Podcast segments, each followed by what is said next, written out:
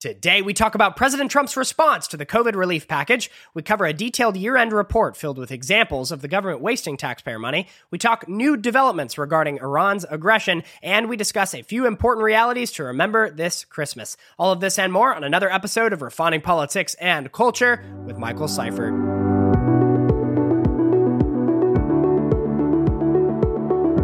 All right, everyone, welcome back to another episode of Refining Politics and Culture where we explore what it looks like together to have vitally important political, cultural, and faith conversations, all with the ultimate goal of exuding truth and love, conviction and grace in our discourse. Merry Christmas Eve, everyone. Hope and pray you're having a fantastic week, that you're finding time for rest and refreshment with your families, your loved ones, your communities, enjoying the blessings that God has in store for us in this season, even amidst how crazy 2020 has been for so many of us. We have so much that we can continually be grateful for because God's faithfulness is never ending. He's the God who was, who is, and who is still to come. And so I'm, I'm just really thankful for that this season. I'm also incredibly thankful for each and every one of you that are joining me on this journey. It's an honor to be speaking with you all today. And as always, if you enjoy the show, make sure that you share the show with your community. You can also subscribe to the show on the podcast provider of your choice. Also, if you'd like to financially donate to the show and contribute to the growth moving into 2021, you can do that on my website at refiningpoliticsandculture.com. Finally, make sure you're following me on Instagram at Real where I give daily news updates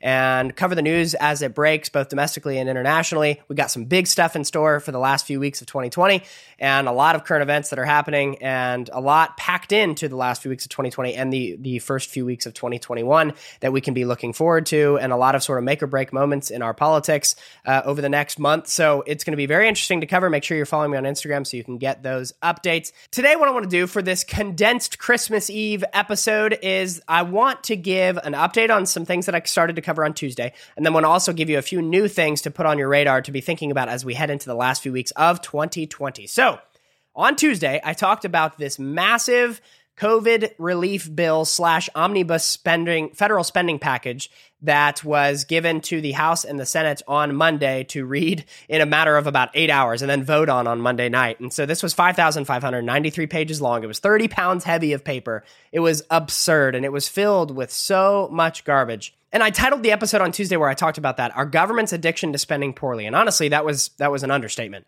Uh, I was trying to be nice, but our government just so struggles with spending poorly, overspending, uh, spending in a very non-transparent way and that's probably the most dangerous reality of it is that so much of what happens in the negotiations that are made are guided by special interest groups lobbyists behind closed doors they are hidden behind curtain and the american people do not have full understanding of what's truly going on and where our money is being spent and it is our money taxpayer money and something that's really helpful to understand too about our politics in the United States, it's sort of a fatal flaw that we really have to work at, where many of our politicians, not everyone, but many of our politicians and the people that, uh, how should I say this, financially guide the moves of the politicians themselves. So big lobbyist groups or special interests that have a major ability to fund these different campaigns, they will often, instead of prioritizing transparency, they will often overcomplicate things, make what they do seem so impossible to understand that you'll just leave them alone. They'll propose a 5,593 page spending package and they they count on the fact that many Americans will be like, "Well, what? How am I even supposed to read this? What's the point? This feels just so muddy. I, nothing is clear. I don't understand any of this legislation. What's the point? I, I check out."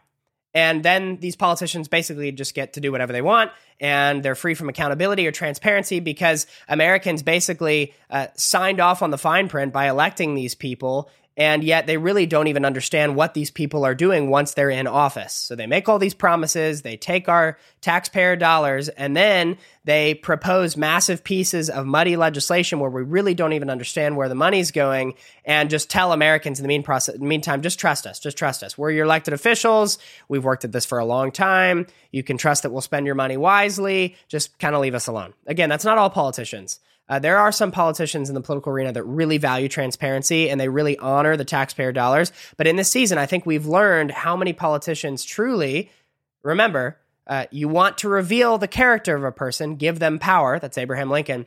We have many politicians that once they are given that power, their character is revealed in, unfortunately, a really negative light. And so, something that we should always be praying for as believers is that whatever's been done in the dark would be brought to the light. And that includes not only the corruption in government, but also the way that they spend our money and also whether or not the promises they've made are actually promises that they keep. I mean, all those things are things that we should be tracking because we should be people that are about transparency. We're holding our politicians accountable to what they've said. We ask them, how do you actually plan on doing these things? Don't just give us lip service. Don't just sound nice. At the end of the day, are you actually going to vote up or down on things like this? And if we actually do a little digging and we learn all that's in a package like this and we call you out on it, are you going to address the the desires of your constituents? Or are you going to be a politician that basically just says, "No, no, no, no, you don't really understand. Just let us do our thing and we hope that, you know, you'll elect us in another 2-4 years and that you'll just have short memories." So all that's being revealed this season. I think we're all across party lines even learning in the United States the the value of transparency in our political process and the deep hunger that we have as Americans. It's something I think we can all unify around as normal average Americans as a desire that we would actually know what our politicians are up to. We would actually know are you for us or against us? Let's look past party lines. Let's actually look to are you just are, are you just saying what you need to say to get elected and are you just hoping that once you get into office uh, you can basically forget about your constituents until it's time to run again. Because it doesn't matter what party we're a part of, we can all agree that that's a problem. And so I think that's a big silver lining when you see massive spending packages like this that are ridiculous is that you actually saw some bipartisan agreement in average Americans across the country that are saying, I don't care if you're Republican or Democrat, that's ridiculous. And, you know, you saw more downvotes. You saw more people vote no on it that were Republicans. Um, so I think that that is pretty characteristic of the Republican Party that they are uh, in this season a lot more strong on fighting against poor spending than the Democrats are.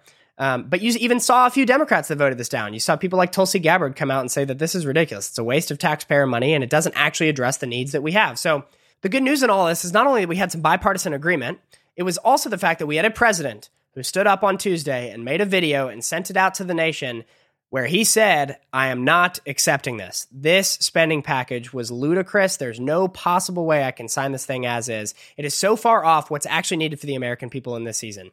And my goodness, I was thankful. I told you guys in the episode on Tuesday, I actually didn't have high hopes that Trump would do this. I kind of thought that the pressure this season would just get to him and that he'd kind of cave under the pressure because we're nearing the end of 2020 and there's the potential for the federal government shutdown and there's all this stuff in the air. And so I, I just wasn't sure how much he would continue fighting for more for the American people versus just kind of say, okay, we got to do something. Fine. I think this is stupid, but Congress, whatever, I'll sign it.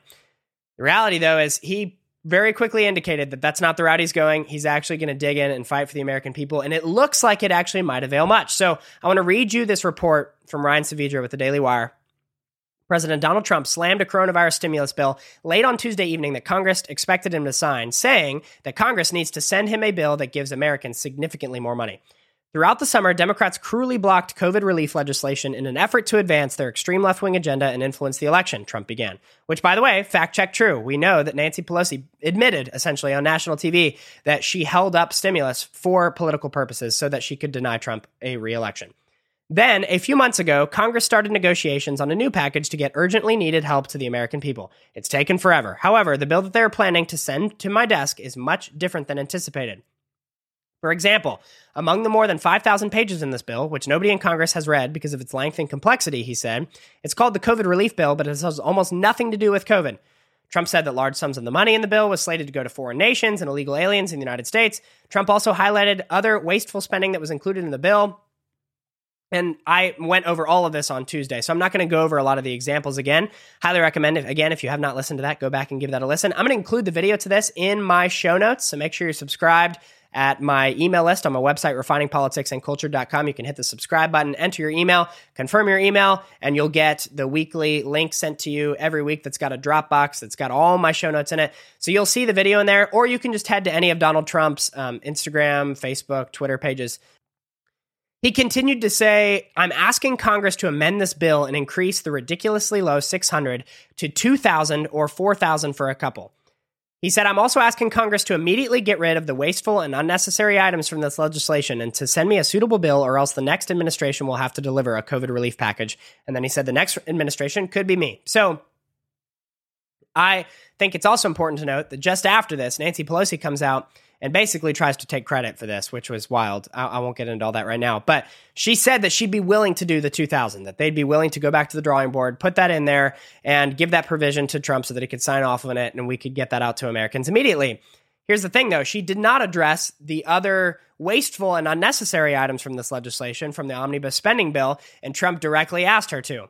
So, what's going to be interesting to watch over the next few days is will Congress address just part of Trump's request to get more money out?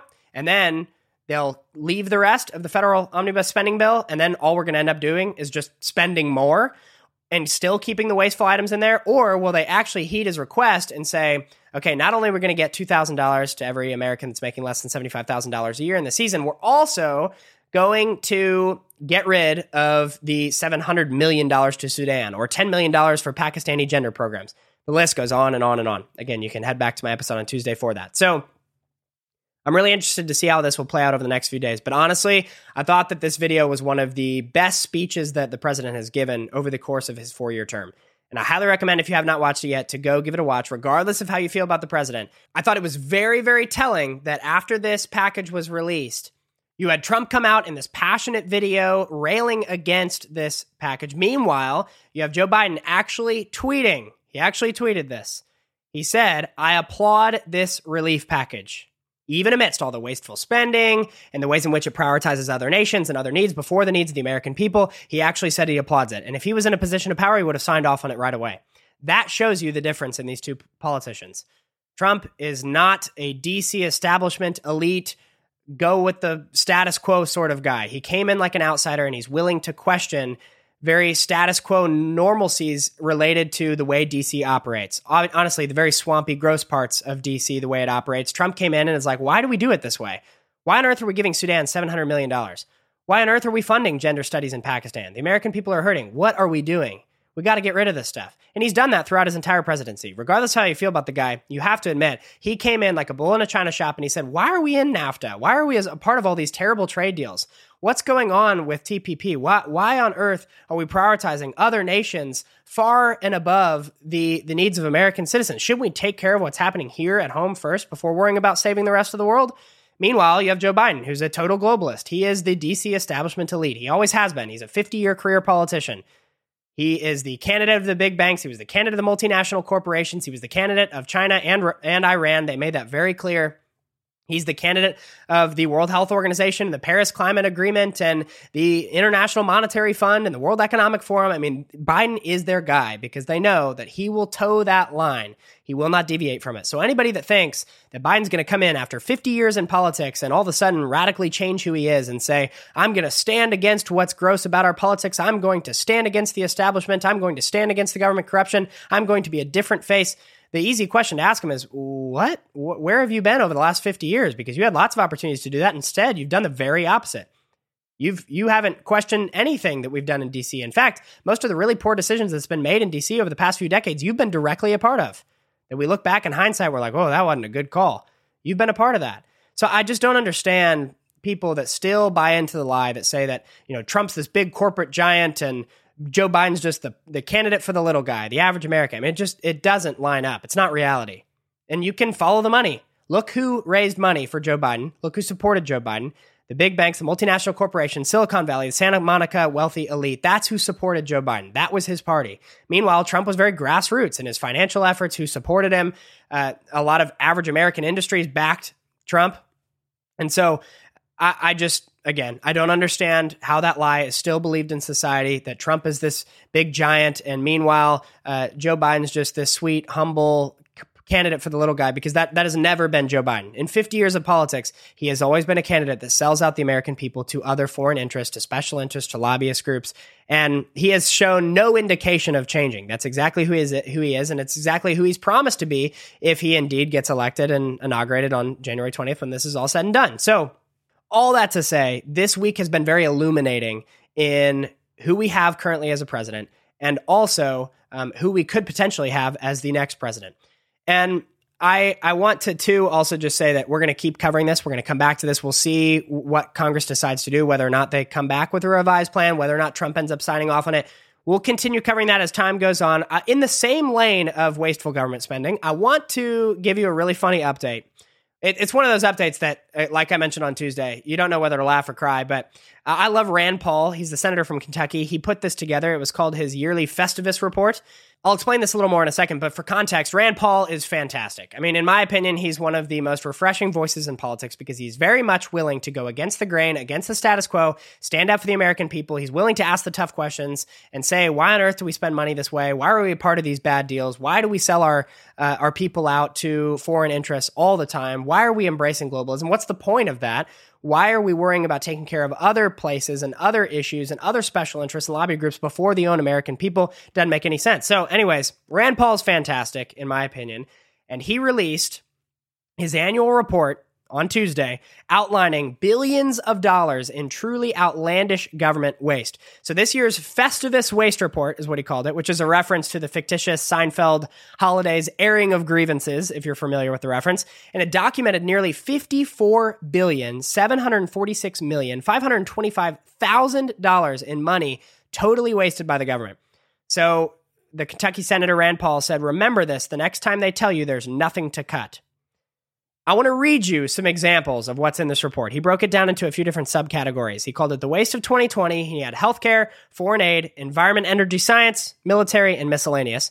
He spent the last year putting this together, compiling a bunch of examples uh, of government wasted taxpayer money $54 billion worth. A lot of money. I want to start with healthcare.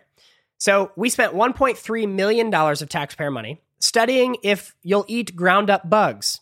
36 million asking why stress makes hair turn gray. 1.4 million trying to get Eastern Mediterranean youth to stop smoking hookah. 1.2 million trying to get adults to stop watching so much TV. 800,000 giving cigarettes to adolescent kids. 3.4 million sending messages to moms to stop their teenage girls from indoor tanning. $31 million funding an allegedly faked study linking e cigarettes to heart attacks. 3 million interviewing San Franciscans about their edible cannabis use. Uh, this one blew me away. 3 million interviewing people from San Francisco asking about their edible cannabis use. $217 million to federal employees duplicative Medicare customer service access. Uh, so it essentially gave federal employees double Medicare customer service access. So $217 million to that. $2 million testing if hot tubbing can lower stress, $900,000 developing a master's degree in research ethics in Myanmar. Let's see, what else do we have here? Oh, I love this one. We have $1 million that went to trying to help people get over their fears of going to the dentist, $1.4 million studying the prevalence of party drug use at New York City clubs and raves. Let's move on to foreign aid. We had $8.6 billion spent in Afghanistan on counter narcotics efforts. We had 800,000 supporting Sri Lankan think tanks, $37.5 million to help deal with truant Filipino youth, $10 million that went to spending five years monitoring elections in Zimbabwe. This one blew me away because the party that promotes spending $10 million to monitor Zimbabwean elections all of a sudden has a ton of problems with you asking any questions about our deeply flawed election here in the United States. So they're fine with spending $10 million to investigate Zimbabwean elections, but the minute you ask about our deeply concerning election here in the United States and the massive irregularities and suspicions that we are very credible in having here in the United States, oh, no, no, no, you're not allowed to do that. So we can spend money overseas worrying about other people's elections, but don't be concerned about ours here. Don't ask too many questions. That one does not make any sense to me, blew me away. So they're willing to spend 10 million overseas on elections, but are not willing to spend any money here investigating ours. Let's see, we've got $48 million that went to help disconnected Tunisian youth not feel like a problem. That was the title. By the way, I don't want Tunisian youth to feel like a problem, but why are we spending $48 million of American taxpayer money to help that process? What's, what's the backstory there? Uh, we've got $3.2 million that was going to Russians, sending Russians to American community colleges for a gap year. That one also blew me away. Why on earth are we spending $3 million of taxpayer money sending Russians, a country that's not exactly our friend, they're an adversary of ours, to our American colleges for a gap year? That, that one makes no sense to me. Uh, let's head on to environment, energy, and science. This is where stuff really starts to get good. $1.5 million this past year went to walking lizards on a treadmill. I'm not kidding. 1.5. I'll give you the whole number because this is too good. One million five hundred fifty-seven thousand eighty-three dollars went to walking lizards on a treadmill. Uh, we had thirteen million that went to funding the boating infrastructure grant program. Uh, 129 million that went to public transit buses for localities. We've got 199,000 that went to studying how people cooperate while playing e-sport video games. We had $487,000 teaching students in Washington about disputed climate science. We had 1.3 million that subsidized an insect ranching company's research and development efforts. We had 2 million that went to developing a wearable headset to track eating behavior. We've got now heading to the military, $23.9 billion spent trying unsuccessfully to replace the Bradley. We've been trying to do that for decades. That's an, an armored fighting vehicle. We've got $110 million uh, building a bungled drone base in Niger. We have $1 billion in repurposed COVID response funds for unrelated acquisitions. So that's anytime you see a charge like that, that's super suspicious because it's very non-transparent and it was supposed to go to something else but these funds merged into these other unrelated acquisitions related to the department of defense. Interesting stuff there. By the way i am all for the largest chunk of our federal budget going to the military. I think that that's very appropriate. That is a in my opinion a very conservative mindset is that you take care of your home before you worry about changing the world. And the best way you can take care of your home is making sure that it's safe making sure that it is it is absolutely bulletproof from all enemies, foreign and domestic. And so I am not a person that rags against defense spending in general. I, I actually very much support it. I think that the more defense spending, the better. My pers- my opinion is that wasteful defense spending is just as bad as wasting spending on any other industry or any other bureaucracy or any other uh, federal initiative that we spend money on wastefully. So we should call out when we see military wasteful spending because there is uh, a plentiful amount of, of that. We also have $715 million in lost equipment designated for Syrians fighting ISIS. So, lost equipment. We don't even know where it went. $715 million. We have $35 million on Starbase. We have $174 million on lost drones over Afghanistan. So, we don't know where they went. We've got $3 million building a police complex that lacked power and it's not even used. So that was Army Corps of Engineers. We spent $3 million on this police complex and it's not even being used, doesn't have power. Let's head to miscellaneous. These are a few last little fun ones. Our government spent $19.9 million rebuilding a taxiway for airplanes on Nantucket Island. Uh, we spent $10 million buying COVID test tubes, but instead we received unusable soda bottles. Sorry. Um, guys that by the way that's fema. All of these charges have agencies next to them. I just haven't bothered reading them all out because just think all of this is government related. So these are all government entities or bureaucracies. Um, i just haven't taken the time to read out all the different agencies next to them. Also this is not an exhaustive list. I didn't actually read out all the charges on here. I will post this in my show notes as well so you can read the specific charges. We had $5 million spent on building three bicycle storage facilities at DC metro stations we we had 2.8 million dollars preparing bugs for you to eat. We have 4.5 million dollars spraying alcoholic rats with bobcat urine. That's a real thing that actually happened. 4.5 million dollars spraying alcoholic rats with bobcat urine. I don't even know where such an idea would arise from, but that's something that took place. We've got $182 million spent, overspent actually, on prefab housing and water pumps in Texas. So Again, this list I just read you is not exhaustive. This report as a whole is about 117 pages long, and there are pages of citations where Rand Paul actually points out the exact stories where these different instances took place. Highly recommend checking that out if you want a good laugh slash a very sobering awakening of how poorly our government spends money very often. So I'll leave government spending there. Now I want to tr- transition. I want to switch gears and I want to give you an update on Iran. I want to read you a report out of the Daily Caller. This is Anders Hagstrom reporting, who's the White House correspondent for the media entity. President Trump issues warning to Iran after U.S. embassy attacked. President Donald Trump issued a warning to Iran Wednesday, days after the U.S. embassy in Baghdad was hit with several rockets that Trump says came from Iran. Trump says U.S. intelligence suggests Iran may be planning further attacks against Americans in Iraq. He warned Iran that he would hold the country responsible if any Americans are killed. He said, Our embassy in Baghdad got hit Sunday by several rockets. Three rockets failed to launch. Guess where they were from? Iran. Now we hear chatter of additional attacks against Americans in Iraq, Trump tweeted. Some friendly health advice to Iran. If one American is killed, I will hold Iran responsible. Think it over. Sunday's attack saw eight rockets land in the vicinity of the embassy, killing one civilian and causing some structural damage to the compound. No Americans were injured in the attack, according to Secretary of State Mike Pompeo. You are seeing and have been seeing over the past years and decades Iran build and build and build more weapons of mass destruction, more animosity toward their local region, more animosity toward the West.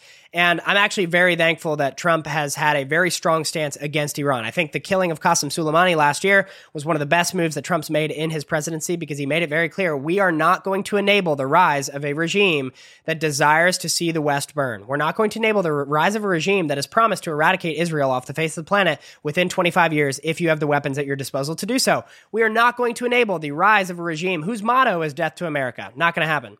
And Trump's also made it very clear that war with Iran is not the goal. This is a very just war theory approach to Middle Eastern conflict. He's making it clear that Iran is a threat, not only to the United States and to Israel, but also to many other countries in their local region. They are gaining enemies by the minute. And then when you've got Iran, China, and Russia also doing joint military exercises together, you see this buildup of adversaries to the West start to join in forces, and that's very problematic as well. So, if the United States were to just roll over, not only are we doing disservice to the American people, we're also doing a disservice to the world around us and the allies that uh, really look to the United States to set the example against some of these regimes of terror. So, there's a lot more to the Iranian conflict at the moment. I'm actually going to cover some more of this next week. There's some more information that I'm sifting through at the moment that is going to be really pertinent when we talk next week as the story continues to develop. But I, I think it's important right now to pray for peace. My desire is that this all fizzles out that the Iranians essentially have a come to Jesus meeting where the regime says, okay, time for us to stop being crazy.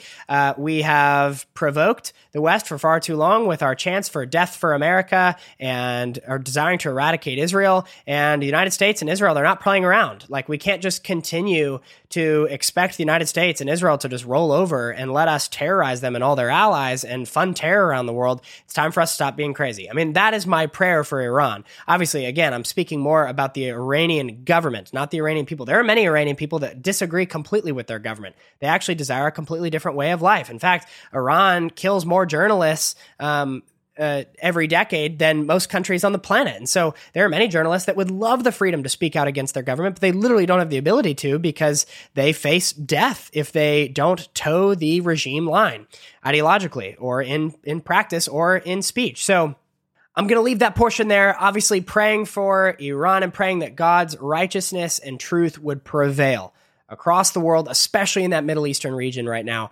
where we could potentially have a tumultuous next few weeks.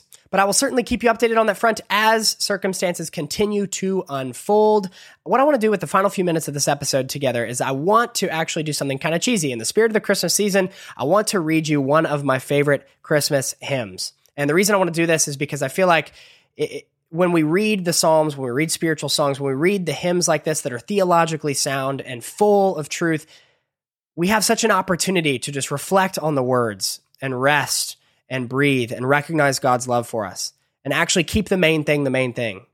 That we can remain foundationally grounded in the truth of the gospel, recognizing that God so loved us and so loved the world that he actually chose to send his son into the world, his only begotten son, to live fully as God and fully as man, to die the most gruesome death we could ever imagine, and then be risen back to life, conquering death in the process and securing eternal relationship for all that would choose to put their trust in him. When we recognize the full reality of the Christmas season and the gospel message, more importantly, it's incredible what it does to our lives, not just in the temporal circumstances, to blot out the noise and to keep us focused focused on the main thing, but it's also amazing of the life transforming power it has for eternity. So I find that when we just take moments like this and we reflect on that reality and we just breathe for a second and we read lyrics like this and we just let them actually penetrate into our souls, it's amazing what it can do for us. And, and I, so I hope and pray that we do this more and more often. And more important than all of that, it brings worship and glory and adoration to God. And ultimately, He is worthy of it all.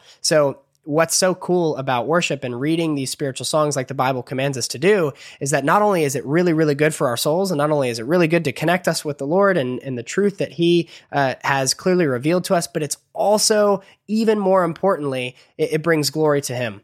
and it's a form of adoration and love that we are giving to God. We love because He first loved us. That is such an honor and an opportunity that God did not need us, but He wants us. Jesus said, that for the joy set before him, he endured the cross. When he was born, he came into the world recognizing what it would cost. And so that that's just an amazing reality for us to recognize this this Christmas season. So I want to read you this hymn. This is "Come Thou Long Expected Jesus" by Charles Wesley. It's a few hundred years old but it is rich, it is deep, and it is beautiful. It's very short too. So just take a second with me and let these lyrics kind of sink in. Come, thou long expected Jesus, born to set thy people free. From our fears and sins, release us. Let us find our rest in thee. Israel's strength and consolation, hope of all the earth, thou art. Dear desire of every nation and joy of every longing heart born thy people to deliver, born a child and yet a king, born to reign in us forever, now thy gracious kingdom bring. By thine own eternal spirit, rule in all our hearts alone. By thine all sufficient merit, raise us to thy glorious throne. Hope of all the earth thou art, dear desire of every nation, joy of every longing heart. Born thy people to deliver, that's you and me born a child and yet a king, born to reign in us forever. Now thy gracious kingdom bring by thine own eternal spirit, rule in all our hearts alone. That's you and me. By thine all sufficient merit, raise us to thy glorious throne. And ultimately, that's why we can talk about these political topics. We can talk about what's going on around us. We can engage in the world around us and we can run the race well because we know at the end of the day, this world is not our home. Our peace does not rest upon our temporal circumstances and what's taking place around us. Our peace is seated in something much deeper, and that is the gospel of Jesus Christ, the love that he has for us, and the reality that we will one day be together with him while he is throned in all glory, we have the ability to live with him eternally. That that is an incredible incredible blessing. I pray that that blesses you this Christmas. I pray that that helps bring a massive amount of peace to your heart in this season regardless of the circumstances that you're currently facing. It does not minimize the challenges that you're facing. What it does do is empower you to get through them remaining in a place of joy.